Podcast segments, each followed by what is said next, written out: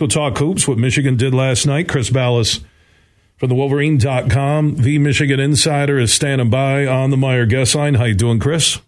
Hey, Billy. Doing good, buddy. Hey, uh, last three games, Michigan looks as good as anybody in the Big Ten.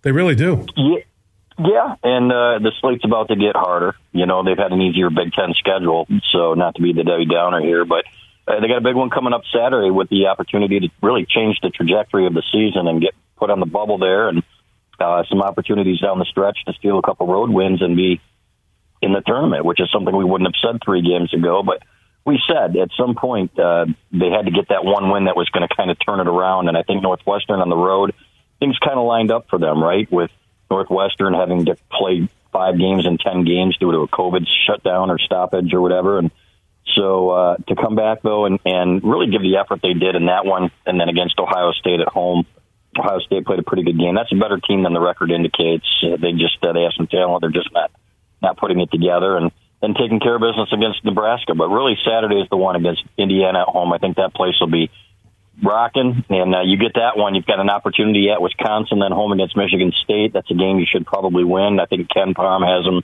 as about a four and a half point favorite in that one. So then we're starting to talk. So, but they're playing better basketball. Uh, you can see the defense is starting to come around a little bit more, and, and the effort has been more consistent.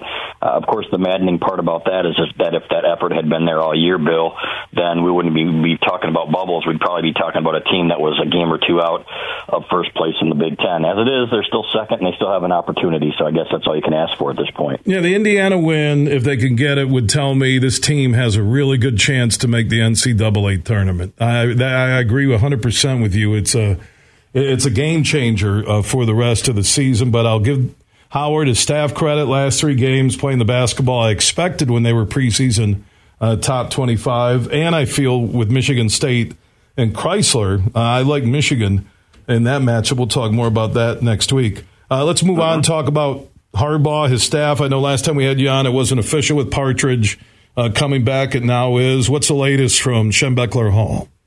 Yeah, they're going to be, you know, they're going to have one guy move on um, and uh, to make room for him. I would imagine that he's going to be coaching linebackers is, is my guess. And then you can, you know, it kind of makes sense that uh, maybe George Hilo will be moving on and looking for another opportunity. So um, that's what we expect at this point anyway. So uh, great recruiter, you know, but the big question is how much does being a great recruiter really matter anymore, Bill, with N I L and everything else?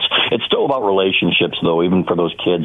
Let's say the top one hundred are getting bought. You know, and then from one hundred to two hundred, you know, the, these are kids that are looking for opportunities in addition to, to pay for player N I L deals. Then it still comes down to relationships, and he's got great ones in New Jersey. So, and a great football coach and a great guy, too. So a lot of guys on staff already know him. I think it's a comfortable move, and I think he's, uh, he's a perfect fit. We saw what he did with Michigan special teams when he was here next to Jay Harbaugh. So, again, that should bolster the special teams, which have been outstanding here for the last five years. Jay Harbaugh has been outstanding there, and so has Chris Partridge was uh, really the one that started that. So getting those guys back together will be nice, too. So uh, good moves, and hard to believe that spring football starts for Michigan in, what, twelve or thirteen days, I think it is. Wow. It seems like the season, yeah, it seems like the season just ended, but February twentieth is supposed to be the day, and then April first, the day for the spring game. So here we are. You know, when you make the, when you, uh, when you go so deep and, and you've got so much on the line and you're playing in the playoff and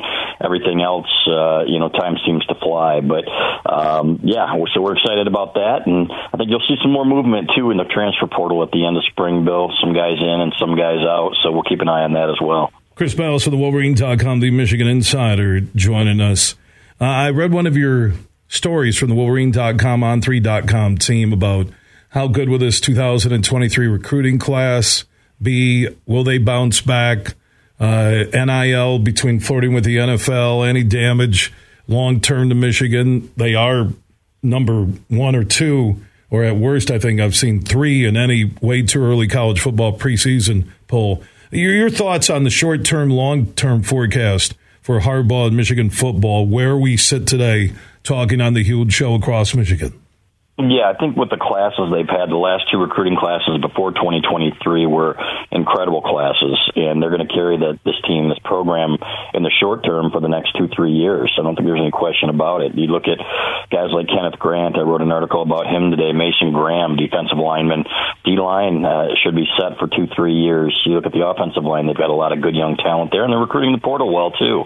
So they're plugging in some holes there, uh, and really that's what you have to do if you're not going to do the pay-for-play model, which they aren't, you know, under the guise of N I L, then you've got to have uh, enough players coming in that are true freshmen that you can get to stay on N I L deals and then supplement those with some transfer guys. And, we, of course, what we saw, Michigan was one of the most successful programs at, at landing transfers in the portal. So um, that's going to help. But you still need those guys, Bill. You still need the difference makers. And, um, you know, the guys like Blake Corum, the guys like J J McCarthy, so they're going to have to up uh, up their game uh, in recruiting. They didn't land a single top one hundred guy, and Joel Klatt, Fox analyst, said, you know, this team, they should have been better. There's no question about it. They should have been better after coming off the back-to-back Big Ten titles and wins over Ohio State and playoff appearances, and I couldn't agree more with him. At the same time, you got to find that N I L balance, and Michigan is still behind there, still trying to find out and get organized there, how, to, how they're going to do this and, and how they're going to take care of their guys. Had a lot of police chiefs last night at their annual conference in downtown G R, and a split crew, a lot of Michigan State, a lot of Michigan fans, and a lot of the police chiefs who were Michigan fans were talking to me about how they had tickets to the championship game out in L A, right? And but they bought, they were they were smart. They said they bought a refundable airfare, and and they keep asking me. I, I think McCarthy Uh, is going to go next level. He's going to run more. He's going to be that leader. Uh, he'll go down as one of the greats in Michigan football history. What's your thoughts on J J Uh-huh. McCarthy in this upcoming season? one hundred percent. I think, you know what, this was his first year as a starter. Uh, how rare is it that you have, in back-to-back years, two first-year starting quarterbacks that win Big Ten championships? It's it's rare. It really is. And uh, unless you're at Ohio State, that just continues to reload with these elite quarterbacks and receivers. But um, you know what, uh, I give I give them credit for their development, and we're just seeing J J McCarthy's just scratching the surface here. We're going to see him throw a little bit more. We're going to see him be, in my opinion, uh, a, a little bit more involved in the offense. Now, when you got Blake Corum coming back, you're not going to abandon the running game, and you're going to go as run heavy as you have to, and, and as run heavy as you can. But uh, again, this kid is just uh, he missed all of last spring, so he's going to have a full season. He's going to have spring ball underneath uh, under his belt, and so uh, I don't think there's any question. They got some good young receivers too: uh, Darius Clemens, Tyler Morris, guys like that waiting in the wings that I think you're going to see make huge strides. And Jim Harbaugh calls them a freak show. So. Um, this will be a seasoned and veteran team, and I, it would not stun me. If somebody asked me this today, could you see J J McCarthy back two years at Michigan? And I absolutely could, just because he loves it here. Uh, he's the kind of kid that wants to leave a legacy at Michigan, not just be a Michigan football player and then go get out of here as quickly as he can. So wouldn't surprise me if he was around for a couple more years as well, and, and they have this nucleus in place for a few more years. One of the police chiefs, uh, it might have been Bob Stevenson, from a former police chief down in Livonia, had a great point. He says he's been a lifelong Michigan season ticket holder fan, that McCarthy hadn't been used to coming from behind too often because he's only been a starter for a year, uh, less than a year, right? You can actually say that, that kind of a co-starter early on in mm-hmm. two thousand twenty-two that uh, he had to learn. You know, they're down big, and it's a learning a game. Unfortunately, that learning curve had to happen in a game that was very winnable against T C U and would have gotten Michigan to L A in the championship. Yeah. But I thought that was a valid point about, you know, learning what to do when you're down and what, what throws not to make and what throws to make and when to keep yeah. the ball on that run-pass option. Yep, and I give them credit for bringing them back, right, being down so big at halftime, and, and, and a big part of that was because of his mistakes, so, so let's let's make that clear. But, um, you know, he had a little taste of it against Illinois. He had to make some big plays against the Illini in the cold weather there, and uh, but you know, this was a different animal on the big stage there, and, and to have to put those bad plays behind you uh, is something that, you know, comes with experience. And so uh, he's he's now he's gone through that. Uh, I don't think there's any question that he proved down in Columbus, he had his best game of the year down there, that uh, that he's capable of winning the in that, in that stage, that the moment's not too big for him. So, uh, but what I like about him is is how humble he is uh, as a superstar. He's just a great kid and uh, and a great leader in that respect. His head never gets too big, and he never thinks he knows it all. So. Um, going to be fun to watch his development. I think, like you said, I think he'll be one of the greats. I don't think you're going to see them turn him loose, especially when you have the running backs that you have in the backfield there. But I do think they will expand the playbook, get those running backs more involved in the pass game, too. I think that's the next step for this offense, and uh, it should be one heck of an offensive football team this fall. I, I think the next step for J J is kind of like what we watched Uh, with the T C U Q B, where you're going to have to run to keep your team alive in big games, and you're going to need to make big throws when necessary. And I agree with you. The way he played in the third quarter, the way the team came back, and I was talking with those police chiefs last night over a Bud Light, that that was a game they easily could have put up fifty-five, and it should have been like a fifty-five twenty-one final, if that, right? Yep. Yep, exactly. And, you know, the game plan wasn't great. I thought they didn't, they ran between the tackles too much early.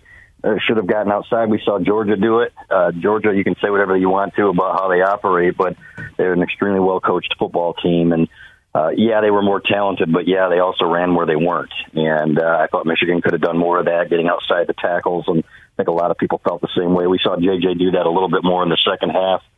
But uh, live and learn, right? That was a missed opportunity, and uh, we heard Blake Corum last night at the basketball game. The Michigan players were there, and he, he took the mic for a second. He said, "We came back to win the Natty, and that's what we're going to do." Sent the uh, the crowd into a frenzy. So that's their goal, and uh, I think they've got the team. Certainly got the team to win the Big Ten again. I'd be surprised if they weren't the favorite, Bill, and uh, get back to that playoff there. Anything can happen, but. Boy, you're going to be hard-pressed to find a better opportunity than they had last year to get to the championship game. So I'd imagine that uh, it's going to be the rare occasion that you see a T C U-type team sneak in there. And uh, and going forward, when that playoff expands, you're going to see some really good football teams in that Final Four. So really a missed opportunity for me. Yeah, Blake Corum dropped the mic a la Jim yep. Tressel. and that, uh, But Tressel backed it up. I mean, he and also well, he had money falling out of his jacket and his pants when he was grabbing that mic. Uh, Uh, that Ohio State basketball game. He, can, he, kept, he couldn't even walk. He, he he looked like the Michelin Man with all that money stuffed in his like legs and his long johns. The raffle rigger. Oh, my God. He was like, you know, I, yeah. But and then he gets he gets celebrated, and he ends up, while under show cause penalty in the state of Ohio university system, he becomes president at Youngstown State, only in America and only in Ohio. There you go. Exactly. Uh, Chris Balas from the Wolverine dot com. He was on vacation Monday. He refused to come on with us. He goes, I'm on vacay. Sorry. I'm big time. Before you know it, we'll be to May, and our, you know, end of April, early May, we'll have our spring football summit at yep. the Tellymore Golf Resort. Look at the Big Ten, Michigan, Michigan State, uh, the Lions. Uh, we'll probably do it right after the draft. So that will be our Can't spring wait. football summit, which is usually just an, another wedge in the friendships between Doug Skeen, Bill Simonson, Chris Balas. Even Clayton Safey at times and Superfly Hayes. I can't wait, Chris. I've taken up meditation, man, so this oh, one yeah. Chrissy Lama. That's it. Exactly. Chrissy That's Lama. Right. When I when I think a kickback, relaxed, and deep exactly. breath type of guy, boom, Ballas's photo pops up ten times on my Google. Hundred percent. There you go. But we I love you, wait, man. man. That is that is really the best time of the year, and I can't wait, Billy. Oh, Thanks, same man. here, buddy. Tell your mom and dad up in Northview, uh, just north of Grand Rapids, I said hello, okay? Will do, buddy. Take care, man. All right, Chris Balas from the Wolverine dot com joining us on the Meyer Guest Line. And Meyer, proud to be longtime partners with the University of Michigan Athletics.